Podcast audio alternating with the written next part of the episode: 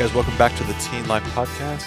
Chris Roby here with Carly Duke, and we are uh, launching to part two of our interview with Casey McCollum. If you didn't listen to part one, take a little time and go do that. Uh, Rewind. Yeah, yeah, we really encourage you to do that because he really lays the groundwork of what the Enneagram is, the basic structures, and the ways that it functions and moves. On this side of the episode, actually, tell us a little bit about, about what he talks about. Sure. So I don't want to give too much away, but this in this episode, Casey's really going to start to dive into the numbers. He's going to talk about different messages and disciplines that you hear or can work on with each number. And so, once again, he is doing a brief overview. Keep listening to the rest of the series if you're interested. If you have listened to the last one and went and found out your number and you've done some research or you think you might know your number, keep listening because each guest is going to bring a different perspective to the Enneagram. And that's what I love about this series is they're all three different numbers and they're coming at this from completely different perspectives. And so maybe you'll hit on one of them and you'll just really connect with the Enneagram. But this next message and interview with Casey was a great one. And he really gets practical on this one where he talks about like spiritual practice. If you know, the Enneagram is really tied to spirituality and deepening that aspect of your life. But also these childhood messages are really fascinating. He actually kind of pegs me a little bit on, on one of them, uh, just on being a nine and you know some things that could happen during childhood that messages that you that you hear and messages that you don't hear and so this is a, a the really practical side of this podcast we're really excited to uh, present to you uh, part two of our interview with casey mccollum enjoy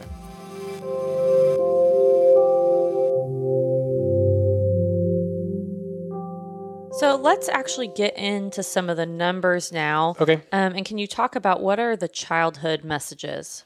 for each number? Sure. So, um, yeah, so the Enneagram teaches that, that each of the nine personalities formed, uh, in part at least, in reaction to certain childhood messages. So, we all were obviously shaped by our, our childhood and, and parenting and other adults in our life. And the, the the teaching and the theory goes that we kind of put on one of these nine types in response to these messages, and and the type actually kind of served us well in childhood in response to those messages.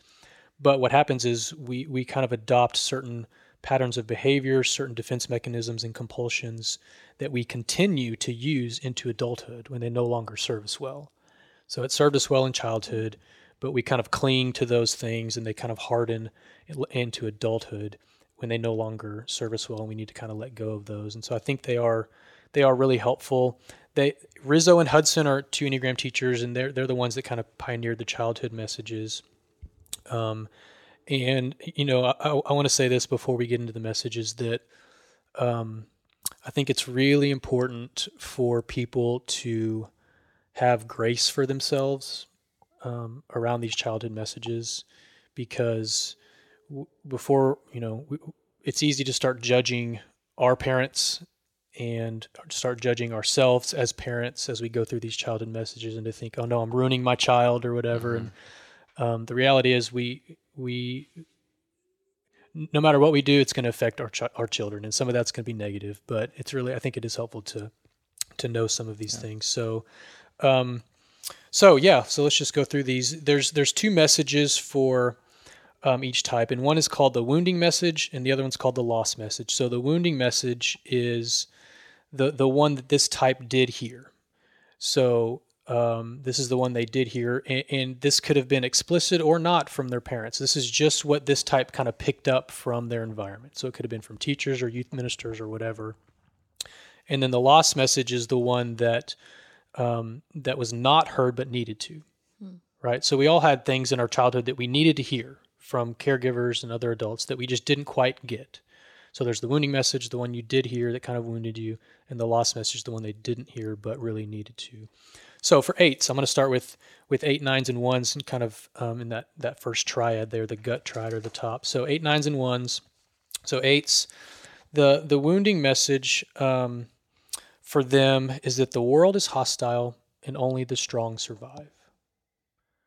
So, um, you know, eights often report that they kind of had to grow up pretty quickly. There's kind of a loss of innocence for eights, and so that's kind of that's kind of why they're so strong and aggressive, frankly is in their childhood they whether it was trauma or neglect or abuse or something that's this is not for all eights but many eights talk about losing their innocence early because this is the message they picked up that the world is hostile and only the strong survive. And so the lost message, the one they didn't hear but needed to, was that you will not be betrayed. So eights eights are really big on watching out for betrayal, um, for for being um, taken advantage of, that kind of thing. They're just very aware of that, um, and so um, so again, we have these childhood messages, and, and what happens is we we kind of take on this type in childhood to kind of mitigate those messages, but they long into adulthood they don't serve us anymore, and so so eights that kind of grew up in a really chaotic environment that kind of served them well, right? If there was abuse or neglect or or trauma, an eight personality type would actually help a child. You see that? Like this is the type that would be strong and assertive and push back and but then when they get married or they grow up, um, that those defense mechanisms kind of keep them from vulnerability and intimacy when they need to let go of those things, mm-hmm. right? So um, so that's that's the eight. Um, so the nine what they did hear, the wounding, was that it's not okay to assert yourself. So nines are, you know, they're they're um, they they just don't feel like their voice matters a lot. They don't feel like their presence matters a lot. And this started really early on. This is kind of what what they picked up on. That you know, a lot of nines tell me that they spoke up as a kid, whether it was a preference on what the family should do or whatever, and it just wasn't heard or it was kind of dismissed or it just wasn't um, embraced. And so that's their wounding message. And then the lost message is your presence matters. That that's what they didn't hear much growing up, but really needed to.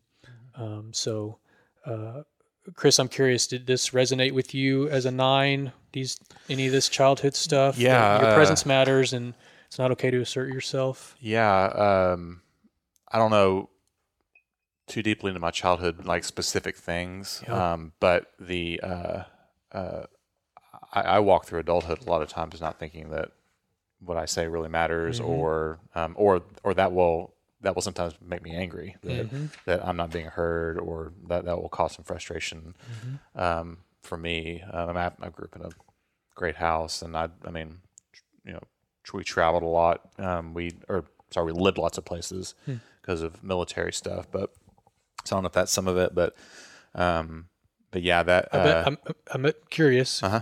So just moving around a lot, it's like you you didn't choose that. Mm-mm. It's like, well, here we go. Yep. We're going to Florida. We're mm-hmm. going to Arizona. To Germany. So yeah, wow, there you go. Yeah, yeah.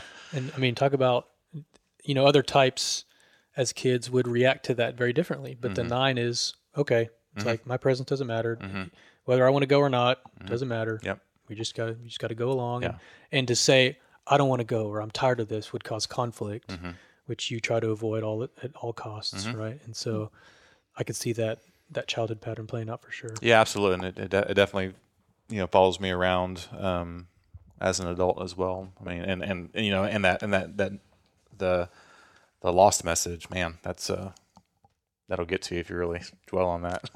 yep. Um, in a good way, you know, yeah. just that, yeah, people actually care about what you think. And that's right. It's important that you show up and that's all right. that stuff. Yeah. Yep. That's exactly right. Yeah. Good. Thanks for that. Mm-hmm. So, so back to the numbers. So wounding for the one is it's not okay to make mistakes. It's not okay to make mistakes. So my, my wife's a one and we we're pretty sure my father-in-law is a one also and my my wife is is really smart, very smart. You know, um, scholarships in college and took all AP classes in high school. And she, uh, my, my my wife would come home in high school with like a, a test from AP biology, and she had gotten like a 98 on this AP biology test. And her her dad, and she would go to her dad, and and she would say, "Look, Dad, I got a 98 on this test." And her dad would say, "That's great." but what could you do next time to mm-hmm. get a hundred? Right. And so, um, you know, is, is that bad parenting? Well, no, not really. But, but a one hears that because they're wounding messages. It's not, not okay to make mistakes. So one can hear that differently because often ones equate love with perfection. Right. And so, to be loved and valued, they have to be kind of perfect. So that's their wounding message. It's not okay to make mistakes. And then their lost message is you are good period. That you're good, not not for being perfect, but just for who you are. Um, so that's the that's the wounding and lost for ones. Um, so twos, What they did hear, the wounding message, is that expressing your own needs will lead to rejection. And then the lost message is you are wanted. Just period. You're wanted for who you are. So, um, you know, a lot of twos that I've talked to report um, not experiencing unconditional love as kids. That the that the love that they, at least their perception of it, was that it was conditional. That, um, and I'd love to hear your perspective on this, Carly, in mm. a second. But that that they they kind of earned love by being helpful, right? Being the giver and the helpful one. That it wasn't it wasn't unconditional. They kind of had to had to be be helpful, um, and and that if they did express their own needs, that that it would fracture relationships or lead to to rejection. So they just as kids they just focused on other people and what other people needed and what other people wanted, and then of course that continues long into into adulthood. What's interesting, um, hearing you talk about this, I've got a pretty strong one wing. Yeah.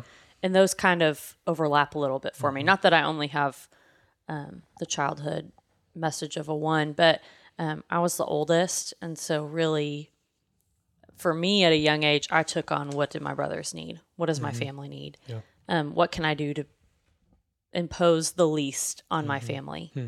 Um, and so, like the grades and yep being good at stuff and having my stuff mm-hmm. together and being responsible meant that they didn't have to worry about me. Right. Yep. Um, so I hear that. I wouldn't say I struggled with the unconditional love. Like Chris said, I grew up in a great family. Um, but good. Interesting to think through the stuff that I probably did because right. that meant I was valuable right. in our family. Yep. Yeah. All right. So threes, their wounding message is you are what you do. And the lost message is you are loved for yourself, just for being yourself. So, um, and and along with that comes, you know, the threes are the chameleon, kind of the shapeshifter, the performer and achiever, and and so they kind of felt the need to to perform, to be the all star football player or the all star youth group kid or whatever it was, and that's kind of where they got their value and worth that it, that it comes from from what you do, and it wasn't okay to kind of have your own feelings and to kind of do what you want to do, but you had to kind of do this performance thing. And then the fours, the the wounding message for fours is there's something off about you. Mm-hmm. And the the lost message is you are seen and fully understood. So fours, you know, fours is a that's a lonely place to be on the enneagram. They often felt from a year, from a young age that there yeah that there was just something off about them. They didn't quite fit in. Um, so they kind of bounce around from similar to threes, but in a different motivation. They kind of bounce around from identity to identity or group to group, kind of finding their authentic place um, because they, they just felt like no one sees them or, or fully understands them. Fives, the wounding message uh, for us is that it's not okay to be comfortable or safe in the world. And the um, the lost message is is your needs are not a problem. Um, so I'll quickly tell you how this played out for me. Um, I have an older brother, and we were not very close. Um, he's about six years older than me, so there's a big age difference there. But my my parents had two miscarriages and didn't think they could have uh, children, so they adopted my brother. So he's he's adopted, and frankly, he he just had a lot of problems and issues growing up um, with school and just struggled socially and ended up in prison for for things and just had a hard hard road. And he took a lot of energy from my parents a lot of time and energy from my parents. And and the way I, I describe it is that he kind of he he sucked the oxygen out of our house. Mm-hmm. and so for me as a little kid i didn't have space and a voice. And and so this lost message just deeply resonates with me of of your needs are not a problem that's that's the lost message, right? And so I felt like my needs were a problem. And I kind of had to figure life out on my own because, and just like Carly, like I, I had a good childhood. My parents were really good and it really was a great childhood. But my brother just took so much time and energy from them that it was like I did feel like my needs were a problem. Mm. Um, and I, and I, other fives, uh, uh, many fives kind of resonate with that. And so we kind of retreat to our head and we kind of figure out life on our own, right? Just intellectually and analyzing and studying and all of that to because we felt like our needs were a problem and that no one else can really meet them. So, hmm. um, so sixes. The wounding message is it's it's not okay to trust yourself, and the lost message is that you are safe. So um, five, six, and sevens were in the the thinking head triad, and it's also called the anxiety or fear triad often. And sixes are right in the middle of that fear and anxiety triad, and so they deal with with fear and anxiety quite a bit, and um, they're often looking for other sources of authority to tell them what to think, right? Because they more than any other number, they don't trust themselves. And you can see this early on with, with kids that don't trust themselves and they don't feel safe, and so they're always looking for for someone else to kind of guide them. So the sevens, the wounding message is it's not okay to depend on anyone else. And the lost message is you will be taken care of and cared for. Um, you know, it's interesting. Sevens sevens don't tend to talk a lot about their childhood, but when they do, it's often described as they kind of had to create their own fun. They were kind of the kind of left on their own. It seems like, or at least that's the, their their perception was that I have to kind of create my own world, and they've got great imaginations, and they they often just don't feel like they can depend on anyone else, um, or that they will be cared for or taken care of. So um, that's the that's the sevens. I think I did. I do them all. Yeah. yeah, I got Yes. to them all. Okay. Just quick, curious sure. question. Yeah, yeah. Are there a lot of middle children who are sevens? Um, Or maybe it's just mine. that I'm you got, you got a middle. You got a sibling. yeah, no, no, no, Yeah. no. My, my, Oh, your my, own my kids. middle. Your Yeah, own yeah. Because I, I mean, I know he's way too young to type, but I just, Right. I just, he just, Right. I just. You know, I wouldn't- think sevens. Uh, well, I think your middle. Obviously, I don't know you and your family, but Mm-hmm. middle children are trying to get attention, and sevens on the enneagram seem like they're trying to get attention. Does that make sense? Mm-hmm. Yeah. Mm-hmm. because they're the fun adventure, you know, tell jokes and class clowns and all that. So there's something to that. A lot of middle, middle children um, can well, middle children don't feel like their presence matters, Mm-hmm. which is the 9 So so there's that. But um, how old are your how old are your Oh, he's kids? five. Yeah, it's, Yeah. yeah, it's, it's, Yeah, it's eight, five, and three. It's just, Right. I'm, I'm always fascinated by. Because my wife's a middle child too, but she's a one. Yeah. Um, and so My wife's a middle child and she's a one Yeah, too. So yeah, She's so got I- a, she's got a pretty heavy nine wing. Yeah, my wife yeah, does. yeah. So I just that was just a curious question. sure. Um, Yeah. So uh, as we as we kind of near the end here, um, talk talk a little bit about some spiritual disciplines that would be you know helpful for each number. Sure. Yeah, that's a. I think that's a really good question um, because you know the the enneagram um, it really does show a more personalized path for spiritual growth. You know, because I, a- as a minister for 15 years, we always um, whatever church I was a part of, we we taught spiritual disciplines, but it was always like we used Richard Foster's book or Soul Feast or other stuff, and we would kind of tell the congregation, here's a bunch of different disciplines, just kind of everybody go do them. And I'm here to tell you, certain numbers aren't going to do certain disciplines, and so I think the Enneagram can help with this. Um, so yeah, I'll try to I'll try to run through this pretty quickly, and and and what I give for each number is, which I think is pretty helpful. I give um, kind of a, a two different disciplines for each number, and what I call them is the downhill discipline and the uphill discipline, because um, the downhill discipline is is a discipline that kind of comes more naturally for this type, right? Think of downhill skiing or downhill mountain biking; it just comes more naturally. It's easier. Mm-hmm. And then an uphill discipline would be one that's a little bit more challenging for that number, hmm. right? So it's it's harder, but it's one that they really need to do. So this is hmm. kind of what I do in my workshops. I work through this, and I've, I've found that that's really helpful to give people one. If you just give people the hard one, they're they're they don't. It, it's kind of discouraging, right? So I give them a discipline that they're usually pretty good at, or that they're already doing. So I'll just kind of run through this quickly, but and I'll start with ones this time. So ones the the downhill for them, the one that comes easier, um, is actually time in nature, um, and and also um, exercise or getting back in their bodies. A lot of ones tell me that they run a lot or they do yoga, and it's really good for them to get back in their body to kind of quiet that inner critic. You know, the one has that inner critic, so it's good for them to get back in their body.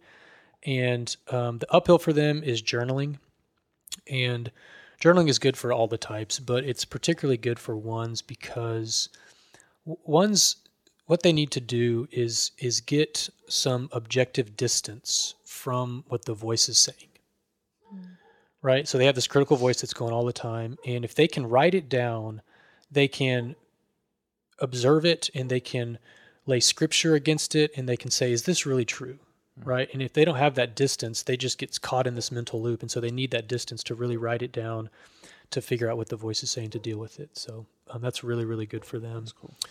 For twos, the downhill is is anything that has to do with hospitality, right? They're great at um, you know the the welcoming team at church or the potlucks or whatever. That's really good for them. The uphill for them is is called centering prayer, and this is um, this is not just praying for other people or making a, a prayer list for for things.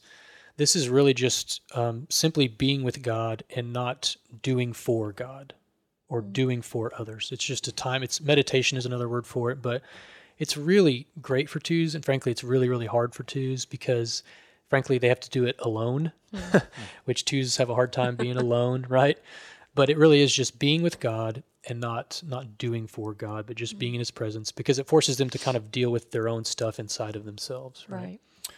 So for for threes, um, downhill would be anything like uh, a Bible study plan or a service project, um, because threes really like a goal. It's like what what's the the six week Bible study plan? I can reach that goal, I can achieve it, or let's go build a habitat house, right? We can we can complete that. The the uphill for them is confession and Sabbath, and of course these are good for everybody, but these are these are really really challenging for threes because you know, an unhealthy three that does all that shape shifting and, and morphing, they need a place where they can just take all the masks off and be themselves, right? And confess to someone that they really trust. This is the way I'm I've been treating people and, and, and just a safe place to confess. And then Sabbath, they just need to rest. Like threes need to just slow down and just rest, which is really, really hard for them. Fours, the the downhill is solitude and journaling. Um, this gives them space to dream and imagine and be creative and, and get all of their creative juices. And then uphill for them is is celebration and gratitude. Because fours have a hard time with kind of celebrating the the the normal everyday tasks of life, right? Just finding joy in the mundane every everyday tasks of life. And so they need to they need to kind of focus on gratitude. So a gratitude journal or writing thank you notes to people, things like that to, to help them be mm. grateful. So for us fives, the downhill would be something like a deep Bible study, right? We love to to study and um, and to go deep into Scripture and all of that. The uphill for us is uh, service and consistent tithing and community. So we need to work on getting out of our heads, right? Using our hands, giving back, being more generous in in, in um, entering into community and being more generous with our time and energy. So sixes, the downhill. Um, sixes, what's what's really easy for them and, and a good downhill for them is communal practices. So things like worship and singing, um, because sixes are big on groups, right? They like institutions and gatherings and groups, and so they're they feel very comfortable there. Uphill for them, um, uphill for them is something called a belief journal, and I, I took this from Suzanne, and it's a great discipline for everybody, but it's really really helpful for for sixes particularly. And what this is is um, it's a journaling exercise for six weeks where you journal for two weeks on your beliefs, what, what, what you what you believe about God and faith and all that. But the first two weeks is about what you were taught growing up from your community of faith growing up. Then the second two weeks is what your current community of faith teaches you to think and believe. And then the last two weeks is what do I really think? What do I really believe? Because more than any other number, sixes rely on other people's experience of God and not their own because they don't trust themselves. And so it's like just, you know, just tell me what to believe and tell me what to think. And so they need to kind of work on that for their own lives. So sevens, it's celebration, uh, celebration and fasting is the downhill. You know, they love parties and and and I'm sorry, celebration and feasting. celebration, not fasting is the A party fasting- without food, That's yeah. exactly right. well, it's funny. Fasting is the uphill. So downhill is celebration and feasting, right? Parties, fun. You know, a, a new member's lunch at church. Put them in charge of that. Make it fun and exciting. Um, but then the downhill, I mean, the uphill that's more challenging is fasting and things like silence and solitude, where they have to spend time alone. Again, they don't like that. And just fasting from things, food or social media, and just being still and quiet. Um, eights, downhill for them is anything that deals with like social justice, like taking up a cause, you know, the homeless ministry. They're just really gifted for that. And then uphill is accountability. And again, we all need that, but uh, they they need the eights often don't realize how they come across to people, um, especially unhealthy eights. They're so aggressive and assertive, right? They just don't realize how they come across to people. So they just need somebody that can tell them, hey, you, you know, you're coming on a little strong. So they just need a little accountability. And then downhill for nines is time in nature, um, kind of similar to ones, but it's interesting. Nines, and Chris, I don't know if this is true for you, but many, many nines just love to be out in nature. They like to camp and they like to go on retreats or you know walk a labyrinth, that kind of thing, where it's because nature's calm and quiet, right? There's not a lot of distractions and noises. And then da- uh, uphill for them is um, fixed hour prayer or some kind of some kind of um, fixed discipline throughout the day that can kind of wake them up. So I've had nines that will set an alarm on their watch, you know, two or three times a day to say a prayer, to read some scripture, just to kind of kind of get them back on track. Because as you know, the the the core sin or the core struggle for nines is sloth. So nines kind of just kind of go with the flow and do kind of what's right in front of them instead of kind of waking up and saying here's here's what God has for me today. And they need that fixed hour discipline to kind of wake them back up and get them kind of motivated um, to doing so. Um, I know that was kind of a lot, but I hope that was No, I that hope that was was helpful for people to, That was to go through. So Um, and this next question, we'll put these um, on our website, so I'll get Oh, this that's a good list idea. from you. Great. Um, so if, as Casey's talking through these, we'll have them on our website. You don't have to get out a yeah, pen and that's paper. good. I know, yeah. Um, but what are some other resources that you would recommend um, on the Enneagram? Yeah, that's that's a great question. So again, the best the best primer really is the road back to you, um, and yeah, I would definitely start there. Don't start with Richard Rohr's book or any other thing. I, I think that's the best place to start. And then Suzanne has a follow up to that one called The Path Between Us, which mm-hmm. gets into so once you know your type, that book gets into how do you know how does a two and a nine get along, or how does a five and a two get along, that kind of thing. So it's just real practical. And then if people want to dig deeper, you know the the the textbooks quote unquote of the enneagram um, really are the the wisdom of the enneagram by riso and hudson and the the complete enneagram by beatrice chestnut and you know they are they are pretty thick they kind of get down in the weeds on all the different aspects but once people um, have a little bit of knowledge i think they could they could dive into those to to learn a bit more and then I really love Helen Palmer. She's done a lot of, of work on relationships, particularly. Um, I think her work is is really really great. And then, as far as, as spiritual growth, uh, Richard Rohr's book is really good for spiritual growth. The the Sacred Enneagram, which you guys may have heard of, is really good by Chris Heuertz. Um, and frankly, it's that book's really good for kind of our tradition and our tribe and youth pastors and Church of Christ and more evangelical audiences because it it really gets into contemplative practices for each type um, that we didn't grow up with and we didn't really talk about, and so that it kind of it'll kind of push your envelope a little bit as far as, as spiritual growth. So that's a really good resource. Um, there's a book called Self to Lose, Self to Find um, by Marilyn Vancil. That's really good, and it's a it's a uniquely Christian perspective on the Enneagram. Um, and then, of course, listening to podcasts is always great, and Ian, Ian and Suzanne have have great um, podcasts as well. So, um, yeah, those are some some good resources. Mm. All right. So as we wrap, um, by the way, this has been fantastic. Okay, good. Yeah. I feel like I've been talking a whole lot, and Well, I hope, that's- but That's uh, that's uh, that's why we're paying you so Okay. much. So. yeah, right. um, but yeah, that's that. I mean, but really, this has been Okay, just good. so informative. Good. Um, but as we as we as we wrap, kind of last thing we'll ask you is, uh, what would you say to someone who's discovering the Enne- enneagram for the first time? Yeah. So um, I think the first thing I would say is four words. Don't take online tests. Did I already say that? I think I already Yeah. said that. right? Yes. Um, yeah. Don't take online tests. Um, actually, another four words would be don't type other people because you know it's really really tempting to just because the enneagram is so illuminating and it's like but then you start typing everybody around you and really the you know one of the worst things you can do if you if you really want to turn people off of the enneagram talk about it all the time Mhm.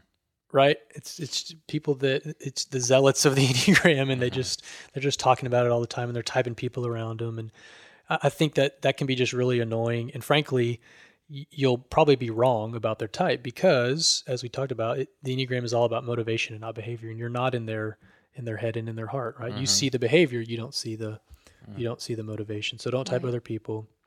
Um, and then one piece of good advice that that um, Susanna shared with the, about the road back to you specifically is in other books as well.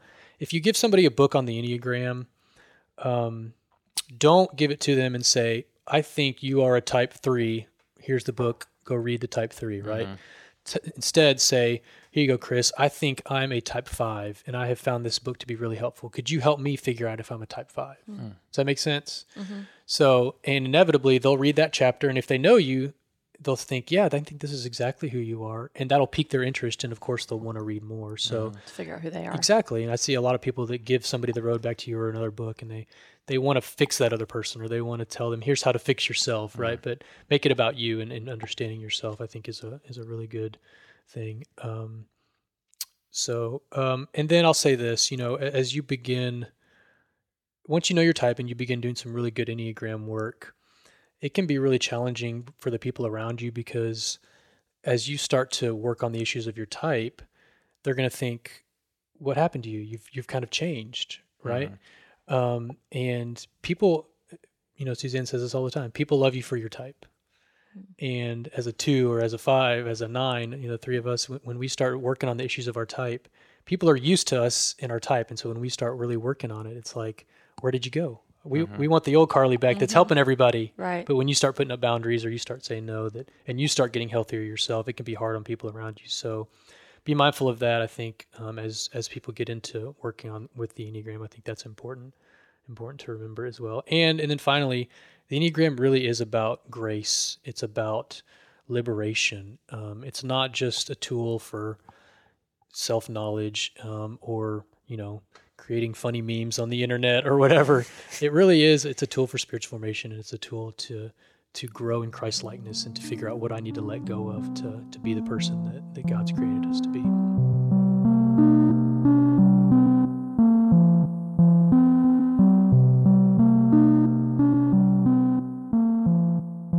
Hey guys, it's Carly Duke, and I'm just back to check in after this part two episode of Casey McCullum.